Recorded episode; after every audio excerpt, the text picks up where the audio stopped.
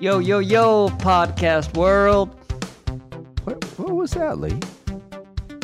Okay, okay, that's that's the new official sign-on of FNO InsureTech that you you're tuned into right now. This is uh, Rob Beller with his uh, boss, his leader, his joy de vie, Lee Lee Boyd. How how you doing, Lee, Mister Yo Yo Yo?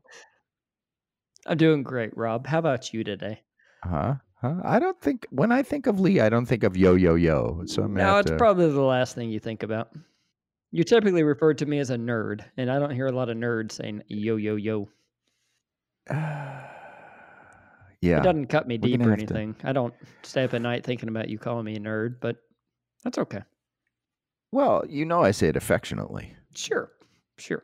I mean, I mean, I, I say it only because I wish I could be one, but I can't. Oh, So well, I'll take that lie. I don't have the I don't have nerd capacity Oh, like you do. you're too cool for it. Well, no, I'm just not smart enough. Is really what it comes down to. No. Uh, Well, okay. those those people who know me would certainly agree. That is true. Uh-huh. Oh, wait. Why are Why are we here today? We are here to do a podcast. Oh, that's right. Yeah, pretty good one.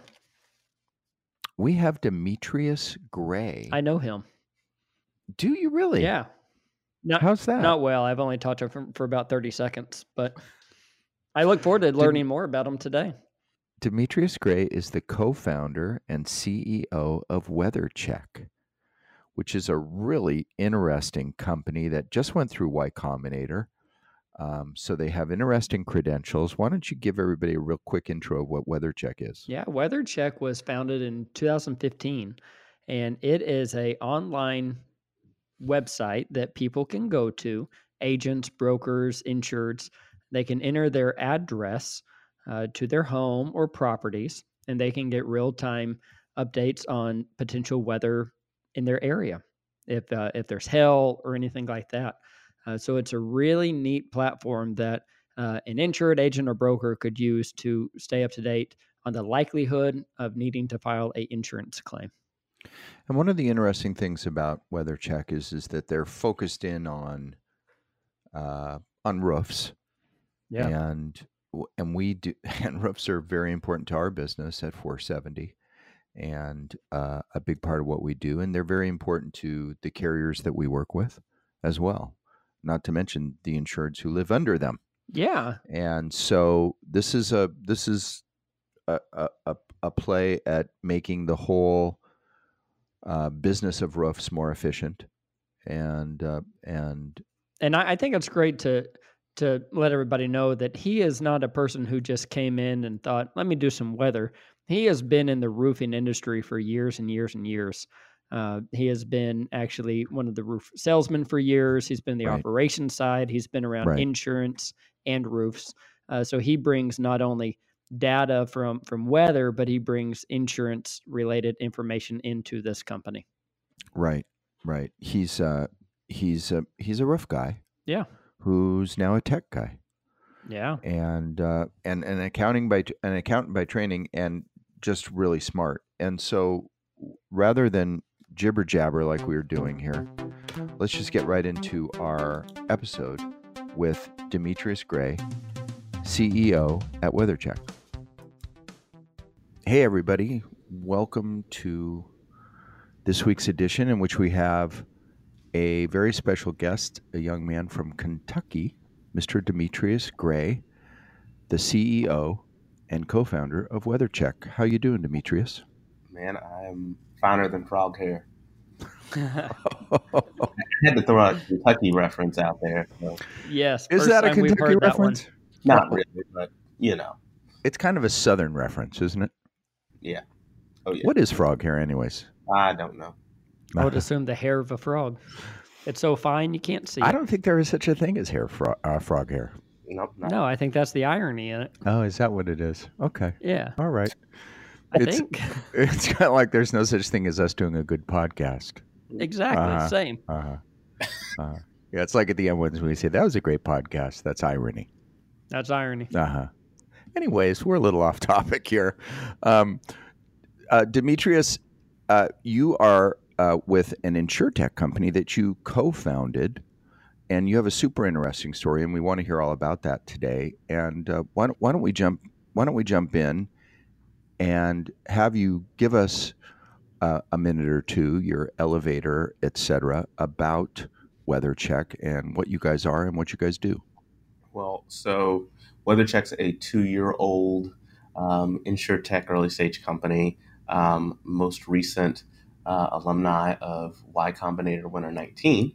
And what WeatherCheck does is really simple. It measures um, hail damage for uh, insurance agents and brokers, um, and basically tells them exactly when an insured should file a claim um, or is at risk of having a potential loss um, for a particular um, hail event that might come through. Uh, the big challenge for agents and brokers is under the conventional way today. Um, you call your agent or broker and say, Hey, I think I have hail damage. Well, that agent or broker has no context as to whether or not you're right, wrong, or indifferent. Um, but they also have a fiduciary responsibility to you to give you good advice. Um, and so our application allows them to give you really, really great insight um, almost in real time. I mean, there's only a few second delay for most storms.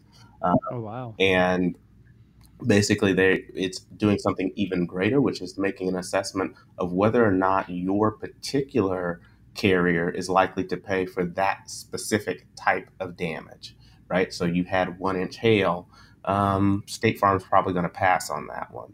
Um, which is a really big deal because in these independent agencies, they're writing for so many different carriers. Sure. Um, all damage or all claims are not created equal. Um, and so giving um, the consumer a little bit more insight into how to be more savvy in terms of the product that they purchased.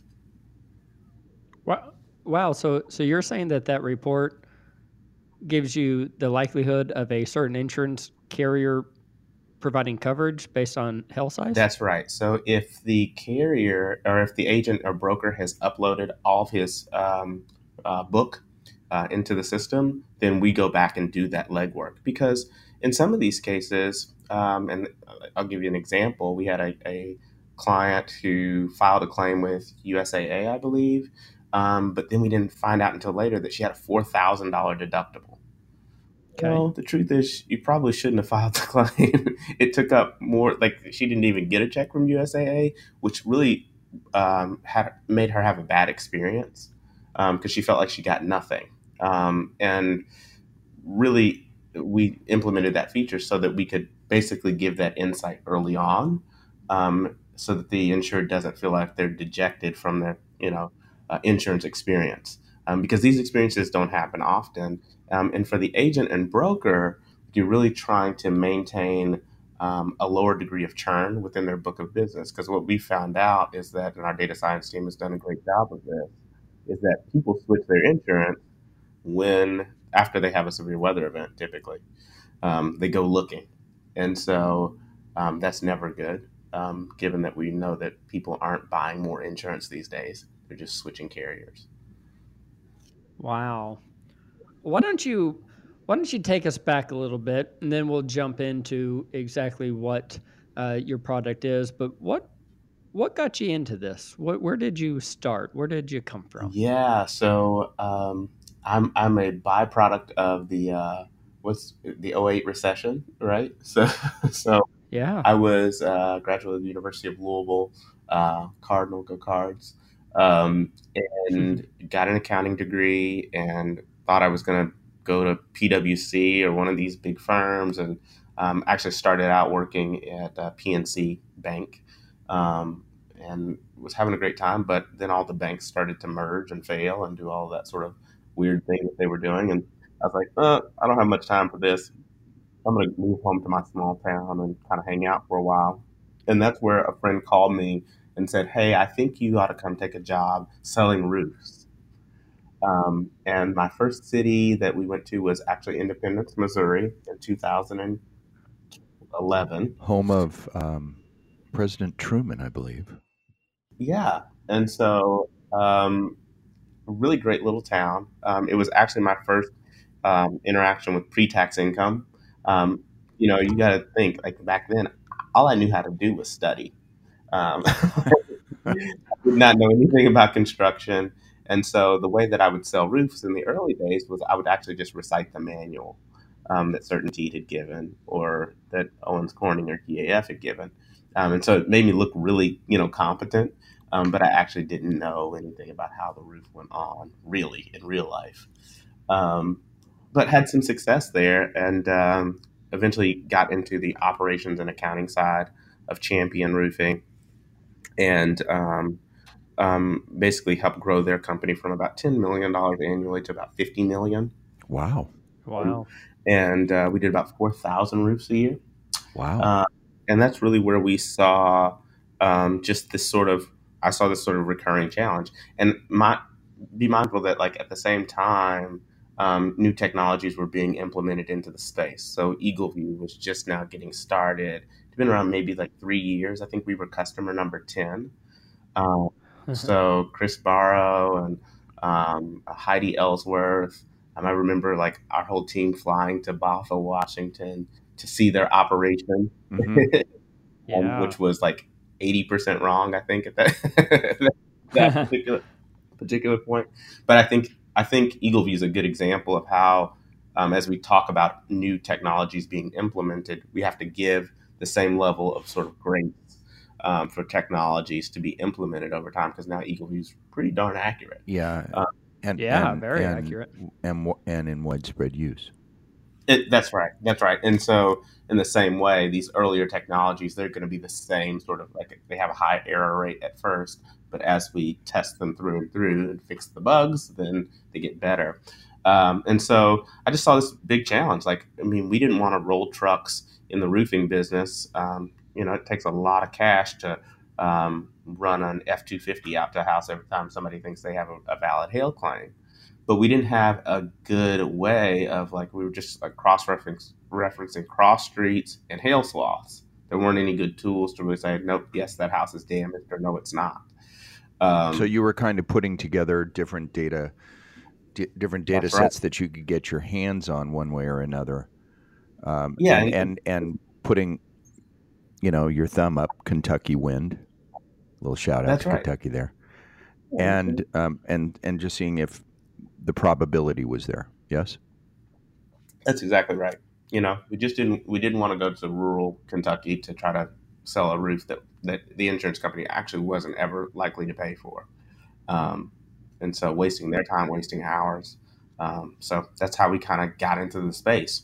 Um, the first, I, I, pitched the idea in early 2014 um, um, at a local event here in Louisville, Kentucky, and um, happened to um, uh, have a guy on the panel who was at the time the CEO of CafePress.com. Um, and he called me a year later and said, Hey, that thing that you think you can do about determining damage at a house, um, this roofer's come by my house and said that I have hail damage, and I don't believe him. So can you tell me?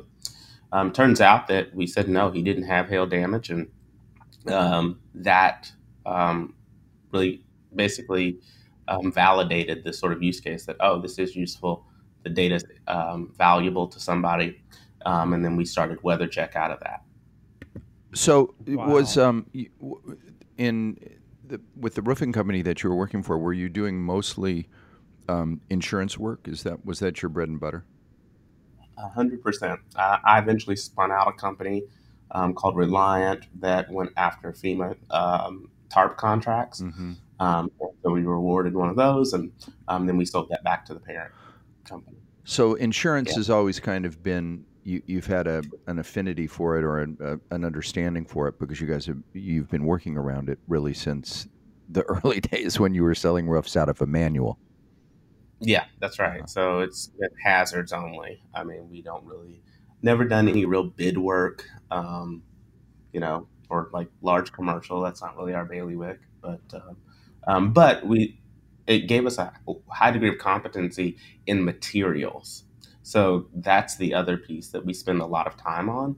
Um, very similar to what IBHS does, um, and working in collaboration with them to kind of understand. Okay, well, what is the damage probability of a particular material type? Um, so yeah. So at what point in time did you say, you know what?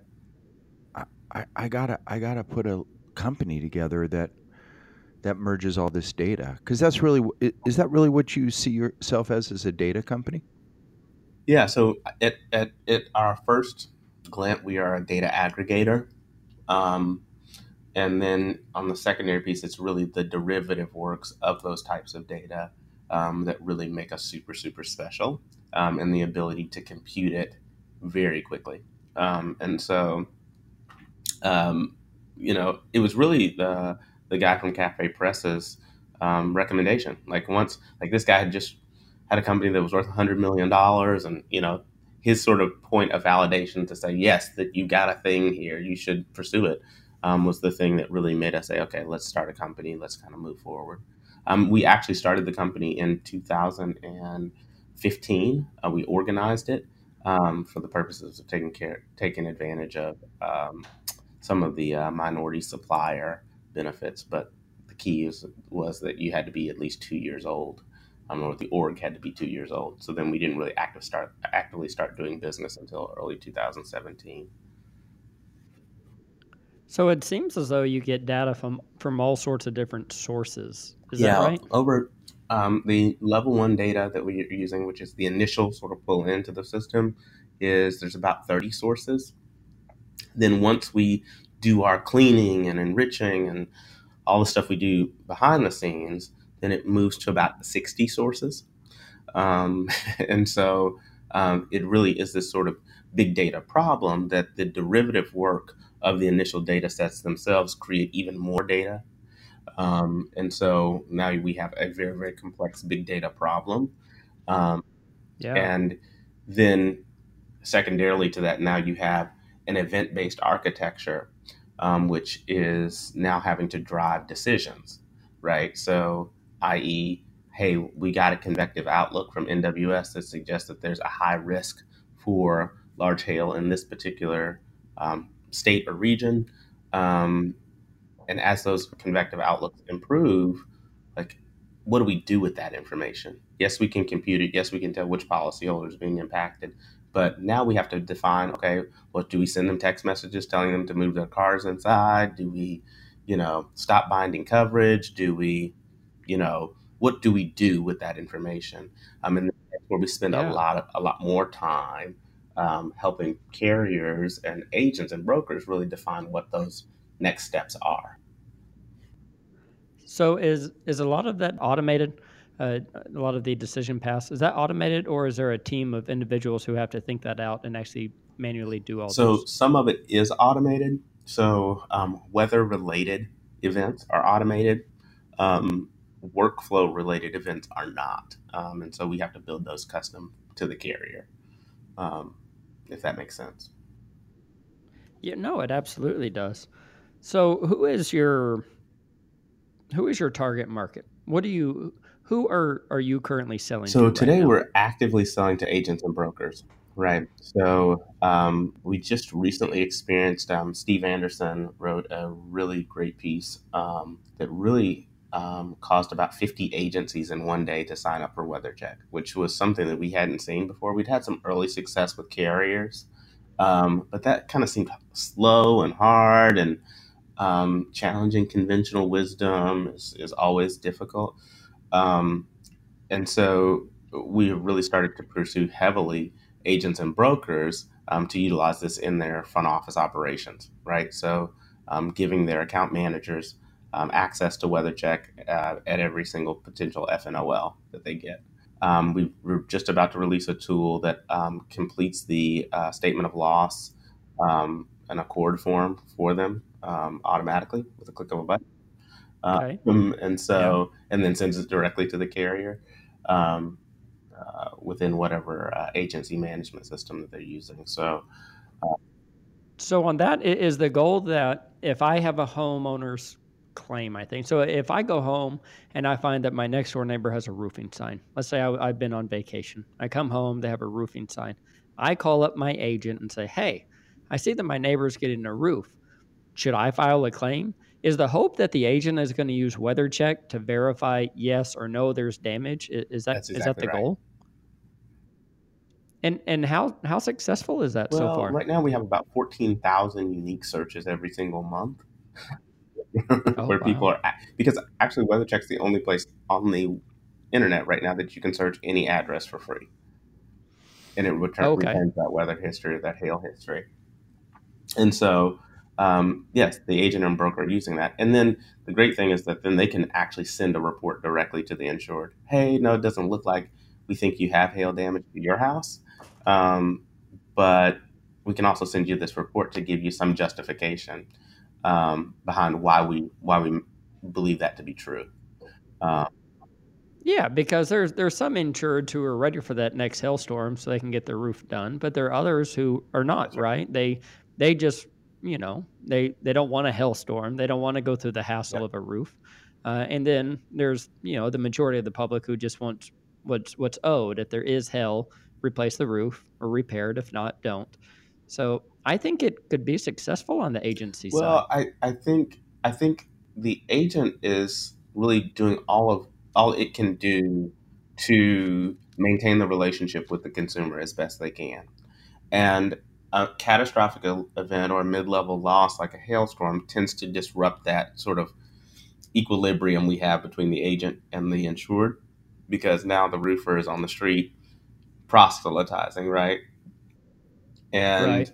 and really it's a point of interjection that really the agent is trying to get in front of, right? And so that's why we recommend that you should upload your entire book because um, that's going to give you um, uh, an early insight into okay, well, hey, here's who's at risk today, and this is really the same level yeah. of detail that the carriers are getting from a reinsurer. So if it's good enough for the reinsurer, then why isn't it good enough for the agent? Right. I'm thinking about what phenomenal customer service the agent is able to give the the insured. They are able to be proactive in, in, in communicating with the insured. Hey, it looks like you might be in, you know, the, the, the red line today. Be careful out there. Or hey, the storm came through last night. Uh, it was it was one and a half inch hail. Would you like us to file a claim?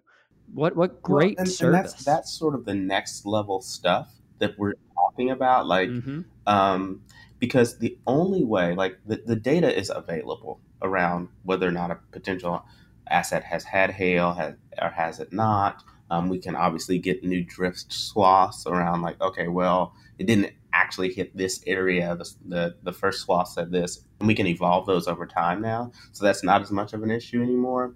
Um, but the bigger thing is that, like, wow, like carriers are going to have to become more accustomed to this idea that they're going to have high loss ratios because the data is going to be more visible. And so the next step is yeah. going to be how do we manage cost in that environment? Right. And the way that right. you're going to be able to manage costs is by having event based architecture in place where you can help people make decisions quickly and efficiently that don't cost you out. so, what why would a carrier why would you have a carrier as a customer how, how, how would they do business a carrier do business with WeatherCheck well so carriers are, are trying to answer the same sort of question internally specifically as more carriers are trying to manage from the desk um, you know obviously I, I, think your listeners are probably familiar with this sure. trend that oh you know we really really don't want adjusters out in the field as much um, and so if we can enable most of that um, from the desk level, we want to. Well, the question is the same as that of an agent or broker. How do I know? Right. And so that entire PIF or policy enforce book is uploaded. It's monitored in real time. Um, what they're getting from the reinsurance company is not address specific. It's zip code level data, uh, which doesn't give them enough insight into what's going on with a sure. particular insured. Um, and so that's the real enablement piece. So when you see, um, you know, Liberty Mutual send um, SMS messages to um, folks who have auto insurance in a particular market that might have been impacted by hail, um, that those are the sort of use cases that we deploy within carriers. The other piece is in underwriting, right? So, um, and this is a trend that we've seen, is that now carriers are wanting to evaluate okay, well, are we about to write a new policy up against an old loss. Right. Right. So like, hey, we can't tell in Clue or an ISO that there was a hail loss because there's no weather data there. Hmm. And so now what carriers are, are tending to do is they're tending to say, ah, okay, let's compare the weather data up against the loss history. Yeah. So you can see that, that there's a claim that's missing here. Like you had three inch hail, but you have no loss. Did you replace the roof on your own or what? You know? Um, and so those are the sort of things that um, carriers come back to us. I think the other big piece has been moving away from forensic meteorology and disputes. So um, because we can compute things so quickly, we can actually generate a forensic meteorology report um, in seconds. Right? Yeah. Here's all the data. Here's what we know. Did our meteorology team QAs that report when it's requested, um, and then you're done, and we then stand behind that report. Um, so, do you do you think that that you that WeatherCheck is disrupting something? People tell me that it is. I try not to go that direction. Uh, yeah, well, there's there there can be a negative connotation there, but but let's set that aside for a second, because I think it's uh, let, us just be honest and and ask the important question: what is what is WeatherCheck disrupting? So we're making property casualty insurance in the home sector an asset. Um, so just like you view your life insurance or your health insurance, you expect some payday from the actual policy there are far too many consumers or insured who never see a direct benefit um, from their homeowners insurance because they actually don't know what it covers, right? And so the instrument should really be utilized in a way that is an asset protection component um, and really enabling that to be the case. Um, so I think that's what smart home devices are trying to do. Um, that's what um, services like ours are attempting to do is really make this thing that people pay a ton for that use right. very seldom um, a real mechanism for financial stability as they move throughout the course of their life. Um, that is a disruptive notion, um, but I don't think it's too far uh, astray from how we use other types of insurance already, like life and health. I'm thinking about disruption. I'm all of a sudden I got a visual of your company a few years from now with how you could build this entire entire ecosystem surrounding weather, home, IoT devices, insurance. Oh man, you got a you got a pretty cool future uh, with this company. Do do do you think WeatherCheck will cause more claims to be filed? I don't think we'll be the direct result, but I think we'll be the direct beneficiary of claims moving, more claims being filed naturally. I think okay. Bloomberg um, wrote a good piece about the overall number of hail losses occurring per year and the difference in cost.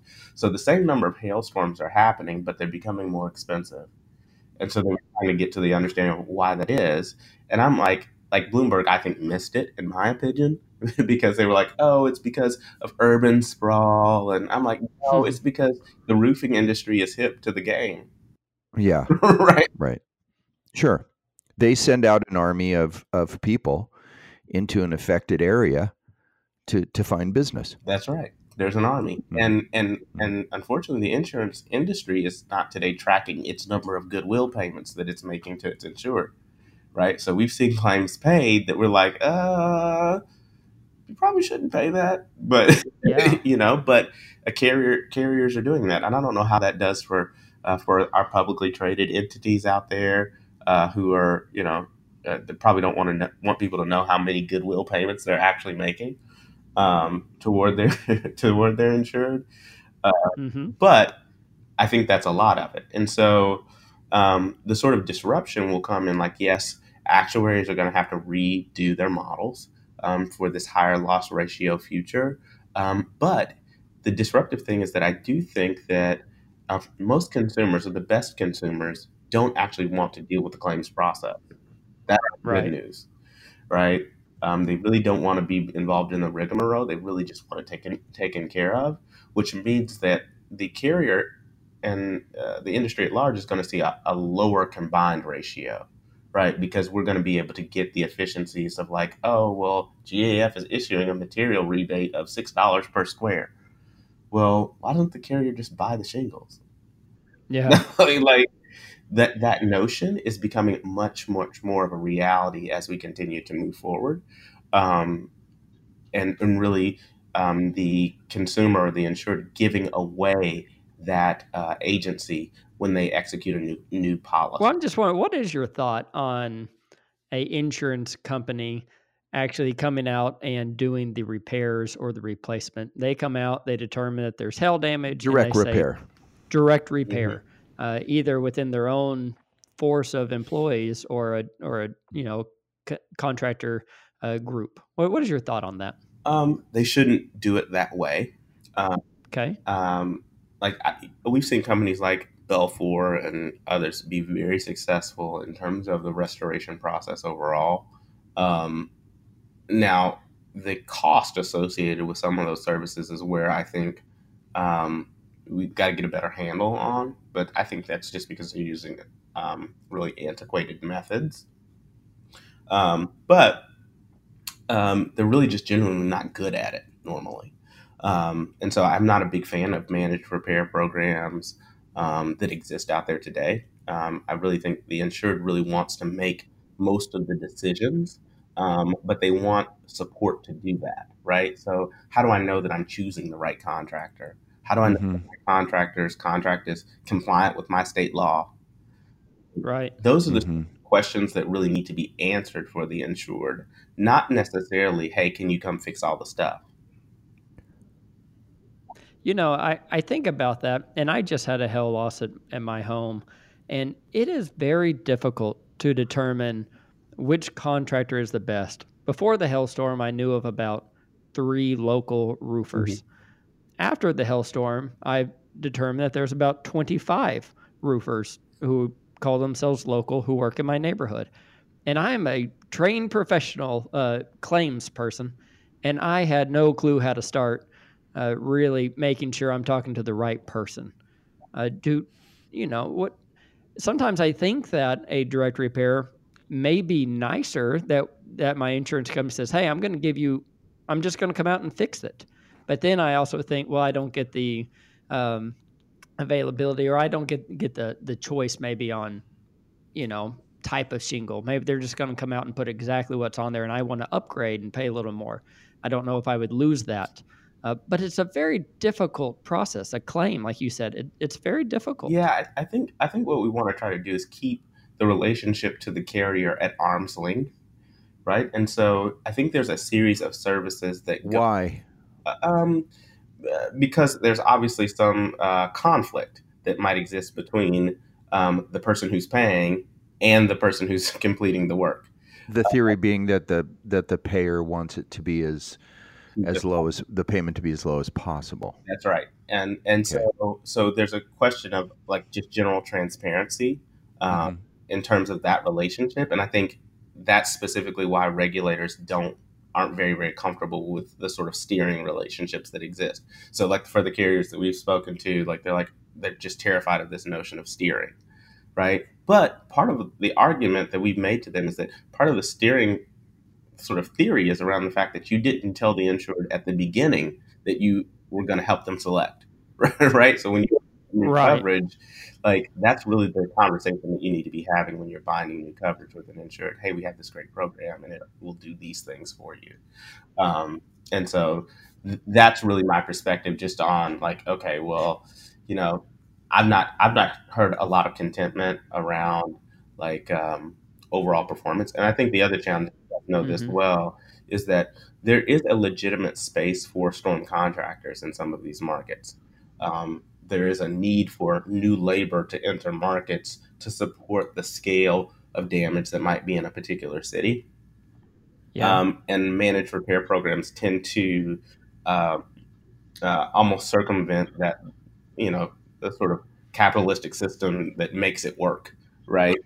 We we had what we had a uh, um, a guest on a couple weeks ago from a, a major carrier, and he lives in Florida, and he was saying how, um, because of you know the nature of the market in Florida, which as we all know is completely mm. unique to the country, um, that he, if he agreed in his policy um, to using a managed repair network, if he should have a claim that he agreed to use the carrier's managed repair network, they gave him a substantial discount, like a third, a substantial discount for agreeing that he would use their network, which I thought was a pretty aggressive um, idea by the carrier, right? Yeah. Um, so it's they're they're after it. Well, we always hear a lot about you know we have the managed networks or you know managed repair networks in the auto industry, but a car is a car. You know, it, the the fender for a Camry is the same for everything. And then we get told, well, but a home is so unique. But really, a roof is not that unique. A roof is a roof. You have the same crews installing the same roofs on every mm-hmm. house mm-hmm. all around the neighborhood. A roof is a roof. You have a certain material. So I wonder, could you not start going in that more managed repair network with roofing on homes and saying, just like you do with your auto, I have an auto claim. My insurance said, hey, you can go to one of these three companies, your choice, and they'll just send us the bill. I wonder if we could move that way on a roofing side. That's uh, where we intend to go, right? So, um, our approach just overall has been to move further and further down funnel uh, in yeah. terms of the overall claims process. And, and that's the feedback that we're getting from um, agents, carriers, brokers, uh, um, as well as insured that like, okay, well, can you help me actually get it done? Um, and I think I think a lot of the middle market carriers are looking for that sort of solution. Hey, can you help our our insured move through this process more quickly? Because um, yeah. it's just less liability all around, right? Like if you don't end up in a lit. Well, well, there. Yeah, I mean, there are so many stopping points in a claim. Mm-hmm. There's, um, you know, having to and to find the contractor, having to pick out the roof, having to get your, your mortgage check endorsed or, or, or your, your, your payment check endorsed by the mortgage company. There's so many stopping points that you almost need somebody there to hold your hand and help you along the way. And roofing claims are huge. Um, yeah. They they just have it, it makes a, such a large amount of our our volume of claims every year that I think there's a, a real need for that. Um, what what do you think well, the possibility. I'll, I'll, let me because oh, I, I just thought about this. You know, the other thing that is an opportunity is that there's a gap in overall coverage, right? So just as yeah. we deal with like this sort of uh, and I don't think carriers recognize that they've created a secondary market for new insurance in this process because what have they done? Um, they've created higher deductibles for hail related losses. Right. Well, if you don't ever file the loss, then what's the likelihood that you're going to have a leak down the road? High. Yeah. And so now you need an insurance product for the deductible. It's the same thing that happened in auto when you have gap insurance, right? Like, mm-hmm. um, and so I'm I'm I'm waiting on bated breath to see the the first insurance company that says, "Hey, we'll insure the deductible." Mm-hmm. Sure. Yeah. on the losses. I'm sitting I'm sitting here doing the math on that one, trying to figure out how that would um, work but you're right. There's a whole nother market. There. Yeah. So I, I, think that's a lot of people. I, you know, I described the four thousand dollar deductible scenario. Um, I think that you know, but I think it would be parametric in nature. Yes. Yeah, because really, whenever we get down to it, that's why people are not so much wanting a managed repair network because they're, you know, a lot of people are hoping for a little bit of help on their deductible, you know, maybe one way or another. And I think that's until we figure that out, uh, we're always going to have the strain of people wanting to pick their own contractor so they can get the work done. You got it. That's that's really where the core pain is. Is that it every- is. I mean that that's the elephant in the room, but we might as well just come out and say it. It's because the deductibles are so. If you had a five hundred dollar deductible like the olden days in Ohio, you don't have these kind of issues. But once you get a two, three, 10% deductible, you you come up with yeah. these issues. We uh, we at 470 do a lot of business with lender place insurance, which is not something that um, you know everybody even knows about in our industry. There's there's many people. In fact, the first time we heard about it, we said, "What's that?" but uh, you wrote you wrote a very interesting paper about it that I read, and so obviously you have a lot of background on it. Um, just real quickly, can you tell everybody what lender place insurances and how WeatherCheck re- relates to that? So, lender place insurance is when um, a property is in either foreclosure or pre foreclosure. Um, and a bank needs to execute an insurance policy on the behalf of a defaulted mortgagee. Um, and so they're buying coverage just in case the place burns down to the ground. Um, and um, you can read a lot online about LPI. Um, uh, in some cases, it's called force place. Right. Uh, hazard. And hazard only. Um, interesting coverage.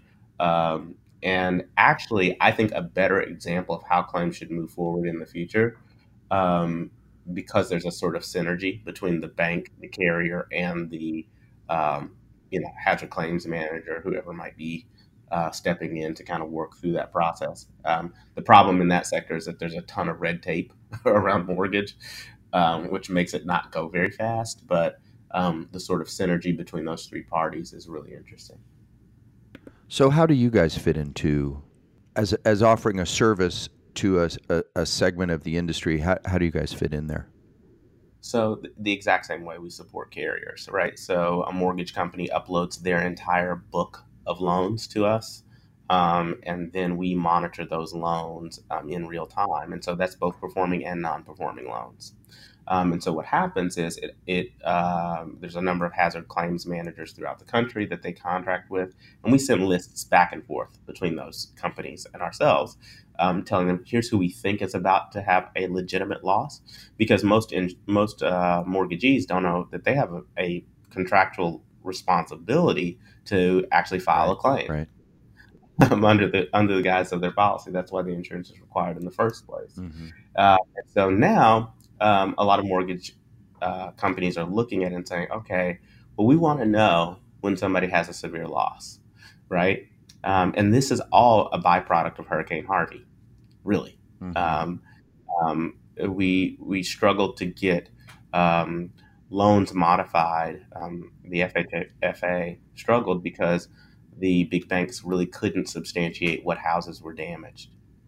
Um, and the result of that, how they fixed that problem was actually physically to send teams of hundreds sure. directly to Houston to look at every single property. Right. and that wasn't entirely necessary. And so WeatherCheck was put in place um, by a number of, of um, government sponsored enterprises, which is like Fannie Mae, Freddie Mac, um, uh, Ginnie Mae, uh, uh, PennyMac, um, to basically act as an, an, initial notification around, hey, this particular uh, policy or a property has been impacted, we should take some some action. Um, we should either notify the mortgagee if it's performing. We should anticipate that we're going to get a loss draft at some point, um, or um, we should compare this against our property preservation vendor, um, who's actually going to inspect that foreclosed property every single month. Yeah, uh, I heard you do um, another podcast. Not that there not that you know we mind if you do other podcasts that's fine. We're okay with that. But um, but uh, you told the story about how you were sent to i think it was phoenix because there was a storm and you weren't sure how bad the damage was. And so your boss said get on a plane and go to phoenix and go look at roofs. Yeah. And uh, that's you guys are a solution to that right they, yeah, we don't, we don't sell to the roofing industry, ironically, um, because we do believe that there's some reverse incentive there. Um, we suggest that roofers be what they are, roofers, right? Um, and let them do the roof, like give them a good price. Um, but what we really need from the roofing industry is that you be optimized and ready to perform really, really well based upon whatever service level agreement um, you're under. So, i.e., you're going to show up on right. Thursday, be there on Thursday if it's not raining, and don't lie. Like, like yeah, um, that's really where um, I believe the roofing sector needs to do its work. But there's great companies like Roofr out there, who's also a YC company, um, who is uh-huh. working to resolve that. I think they're available in Florida and maybe Texas. Um, but those are really great companies that I think are trying to solve that particular problem, making sure the performance um, in terms of deliverables is on point. Um, and then we really handle the sort of, okay, should you file, should you not file? But then there's still a place for, we're not circumventing what the insurance industry already does. So if the carrier wants to send an adjuster out to look at everything, then by all means do that. Um, because um, we just fundamentally realized that you can't upend their systems. Um, but you can do is you can right. Uberify their systems. You can work outside of them. Um, so which which for them becomes disruptive um, because if I'm sitting outside of every system that you have and I never invite you in, then in the long run, why do I really? Why don't I just become the carrier? Yeah. Well, I like the thought of uh, helping the adjuster. So if the adjuster decides, or if the carrier decides to send the adjuster out there, just be that extra tool, right? Give them a, a little bit of knowledge going right. into the loss. Uh, I remember I was an adjuster for years and years and years. And I would be sent out to a, a storm location, and I would show up at my first house, and I had no idea other than what I saw on the weather three days ago, if if there was any damage, if where it was, or anything. But if I had a nice weather report in my hand, I'd say, "Oh, it's likely uh, there's some hail, or it's not likely. Let's go out and let's just be prepared." So I think that that's a great. Well, great we are we are it. now attaching. So for all of the claims that are coming through an agent broker's office, the weather report is actually going directly with the claim itself. Oh, that's um, nice. So that you should get that because we really could, felt like we couldn't control where a particular adjusting firm was going to get which claim or whatever that might be. Um, and so um, that that's really kind of where we normally sit. I think one of the big things is like um, if we're making a damage assessment and we're saying, yeah, believe this asset's mm-hmm. damaged, it's actually taking into account the carrier's likelihood to pay that claim as well. Uh, yeah, that that part kind of blows my mind right there. Tell, tell me about that. What are you doing with that? Well, what we do is we just take a, um, we started off by paying people for their loss data, right? So everything, if you had a scope of loss, we'd pay you five dollars to give it to us, um, and that allowed us to to build a data set for what the likelihood to pay was up against the weather events. Wow. Right. So like all of that data is out there. Like the consumer's not prevented from giving it to us. Yeah. Want it five bucks? That's how we built the early data set. Um, and so for I think 30 carriers, we have that initial um, uh, data. Um, so the top 30. That's pretty fascinating. I like that. Well, do do uh, you ever see a time in the future where a insurance company would be able to deny a a claim using your reports? No. Okay. Uh, um, in in part because I do think that um, the regulatory environment won't support that. Right. Um, okay. I think there's always going to be an obligation on behalf of the um, carrier to physically put eyes on the asset. What I do think, however, is that um, the report will actually be enough um, to validate whether or not. And actually, there's a, a we call it the report behind the report because we don't have a name for it um, yet. So how we made the damage assessment, we actually give that to carriers. Um, and it shows every data point that we're using in our analysis. Um, and so 3D models and blah, blah, blah, blah, blah. And that's what I was talking about, about that forensic report. And so if they find themselves in a dispute uh, about what the report says or doesn't say, then that's where, where we kind of step in to kind of help through that process. But we are looking to be the sort of empiric, empirical source. The, the, the point here is that you don't have to deny the claim if it never gets to you. Right. Yeah. so if you give people some insight on the front end and let them make their own decision, then you could use your um, adjusting process to support whether or not you why you made that decision. You have some degree of insight, and then you know you kick those people out of your PIF, you know, or, or whatever. But um, because the likelihood is that they're probably a bad customer who's searching for a new roof from their insurance, you know. Yeah. Um, and so that's really how we how we typically think about it. What we've encouraged agents and brokers to do is like, hey, if you think you have a hail loss, because all of them have those claims pages on their websites, you can embed our search bar directly into your website, right? And so now the insured person has some degree of context. Oh yeah, WeatherCheck doesn't think it's damaged, so not gonna pursue it. Wow. I want to talk for a few minutes about um, accelerators, incubators, et cetera, because, because I know that you had a, a unique experience. Um, you were in Y Combinator, isn't that correct? That's right.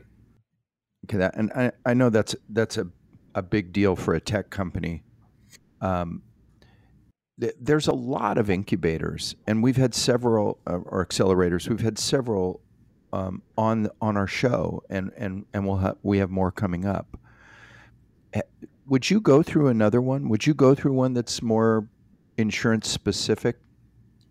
Um, no, no, I wouldn't. Um, but um, it's, I think startups need to be strategic about which accelerators they go to for what reason. And so, if you look at, um, we went to another accelerator. Accelerator it was called uh, the Erie Innovation District, we specifically okay. went to that accelerator because it was in Erie, Pennsylvania, by right. insurance.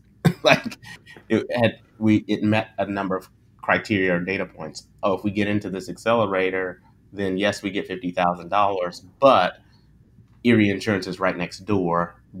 Right. The executive team, their number mm-hmm. nine, ten, or eleven, they fluctuate, um, and then that's going to give us an in to you know obtaining them as a customer. And so that's was our thesis. Um, but Y Combinator is the Harvard of accelerators, and so uh, right. you know, from my perspective, there is only one. We applied four times, um, and you know, got in the last time. Um, and what's interesting is that um, I think YC, given the number of applications, I think that they're getting from the insurance sector, um, I think is more inclined now to actually accept an insure tech company um, because truthfully they don't know that much about the space. Um, right. they know it's a big market. They know that there's you know 630 million dollars in premium written every single year.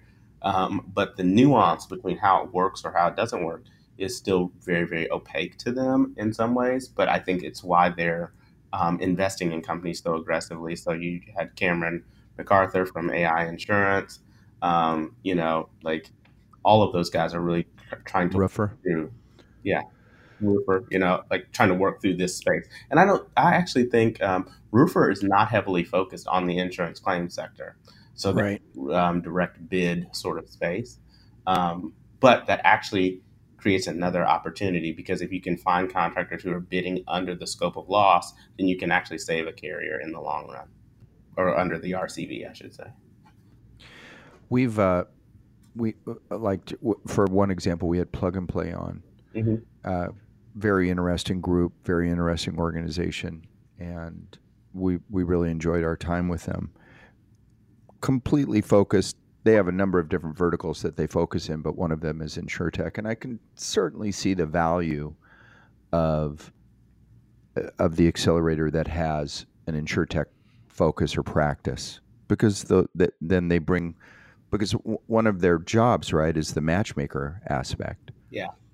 And they can bring the they can focus on bringing those specific kinds of companies that have insurtech needs or desires or interest. Yeah, I, it it doesn't seem that difficult to me to get to the carriers.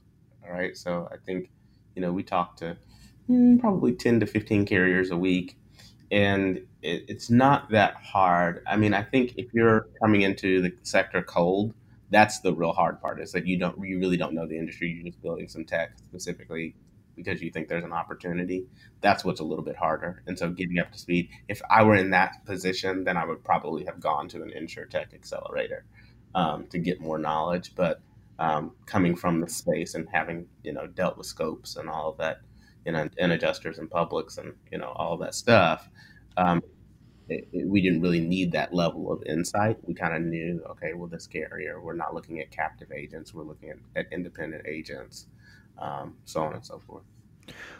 Um, we're, we're near the end of our time here, and there's something we like to ask the insure techs who come on our show about, and that is uh, as, as kind of our conclusion um, where do you see WeatherCheck in a year or two or three? Uh, is is there anything you can share about your roadmap or, or what we can look forward to from you guys, uh, just briefly as we as we wrap up? Well, we are rolling out a new um, upgraded version of the application called WeatherCheck Preferred for agents. So gives agents the ability to enroll their insured. Um, and we're building tools to basically help in that overall selection process. So, hey, what contractor should I use? Um, uh, can we, we're vetting all of their relevant information. So this contractor doesn't have any open court cases and no liens and, you know, all that good stuff. Um, and so as another way to really continue to move further down pipeline for us. Um, and so in the next two years, what we expect is that WeatherCheck will be um, eventually processing um, a majority of claims on behalf of insureds, um, representing them as they kind of go through that process. Or really, I think the better word is enabling them um, through the process. It's not necessarily to be adversarial, but really giving the industry a legitimate way to say, oh, this is WeatherCheck verified. We can move this right on through. Um, and the insurance Interesting. work with us to do that. Um, and so today we've processed about $4 million in claims that way. and so, um, you know, we continuously keep moving through that process and getting new learnings every single day. So, yeah.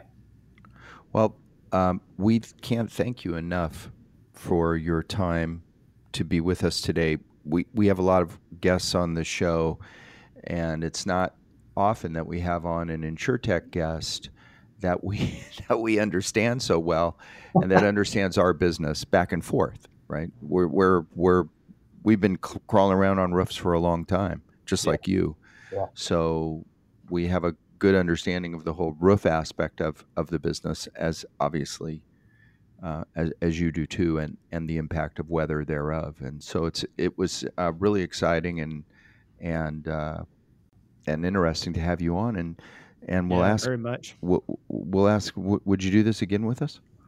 Uh, absolutely. Let's uh, get to a billion dollar valuation, and then I'll come back on for sure. Okay, that's a deal. Yeah, my check my check is in the mail to you right now. by the way. That's awesome. That's awesome. Well, you know, like it's it's been a complete and utter pleasure, and uh, like I said, I love talking this stuff with people who know it. And uh, so, if you get a chance to talk to any VCs who uh, need to get hip, please do. Please. Absolutely. Okay. Okay.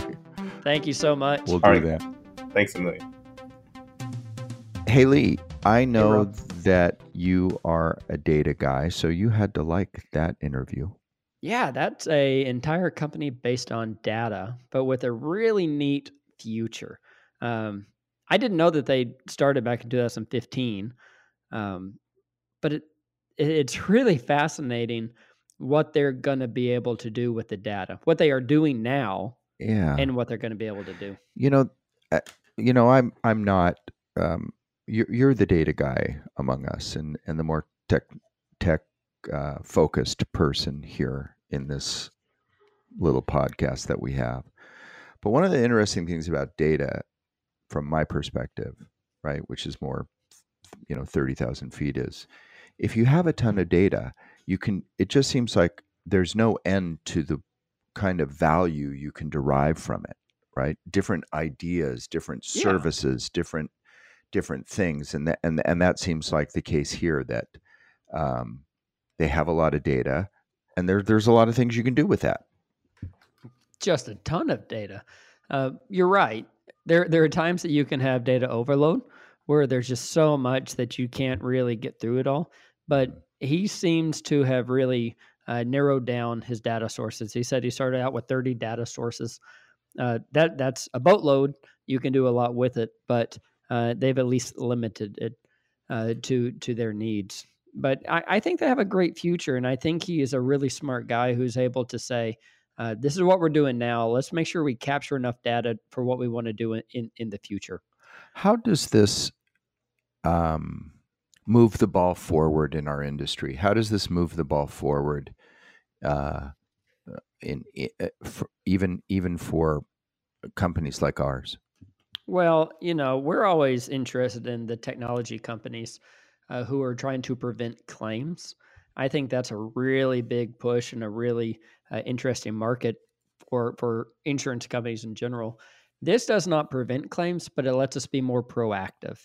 Uh, so on the insurance side, the insurance carrier can be proactive in a claim being filed, which uh, turns around helping out customer service. It allows you to engage with your with your insureds and ultimately build trust. So I think that is what it's all about. I think that's a big play because a happy insured is going to stay with you and continue and continue to pay premiums.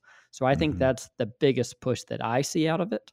Um, and then just really being that extra tool in the toolkit of a of a address specific weather report uh, surrounded by 30 sources of data is uh, is really helpful whenever you're uh, justifying your your your payment decision. What do you think about their marketing plan that they're after agents and brokers? Yeah, I think that's a, a good way to go about it. I see it also being a, a insured facing marketing plan, but really it's the agent uh, and the broker who is first line of uh, communication with the insured. So I think if you can build that relationship and you can build that trust, that's very much going to help because an agent doesn't want to put a insured through a claim uh, if there's no logical reason for it, nor does a insured want to do that. So if your agent can be um, on the on the up and up and understand exactly what's going on, it's going to build trust and value. Cool. Yeah. Um, what else? Well, I I just I'm excited about the ecosystem that I think he'll build one day. Um, it, it, just got my brain going. It got me thinking of what all he could do uh, with the with the information and the data that he has.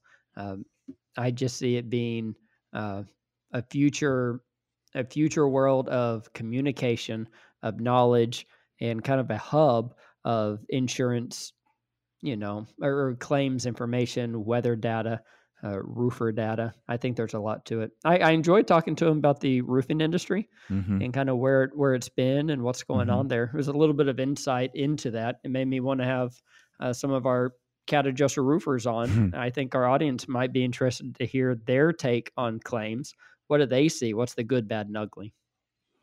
Well, we're real grateful to Demetrius for being with us. Uh, obviously, both uh, Lee and I were very impressed with him and excited about uh, the future of, of WeatherCheck. Uh, we appreciate you all being with us. We are not supported financially uh, except by our own company. So, out of our own pockets, basically, we do this podcast. And we ask that you support us by subscribing to us on whatever one of your favorite platforms may be. Until next time, what do you say, Lee? Goodbye, everybody.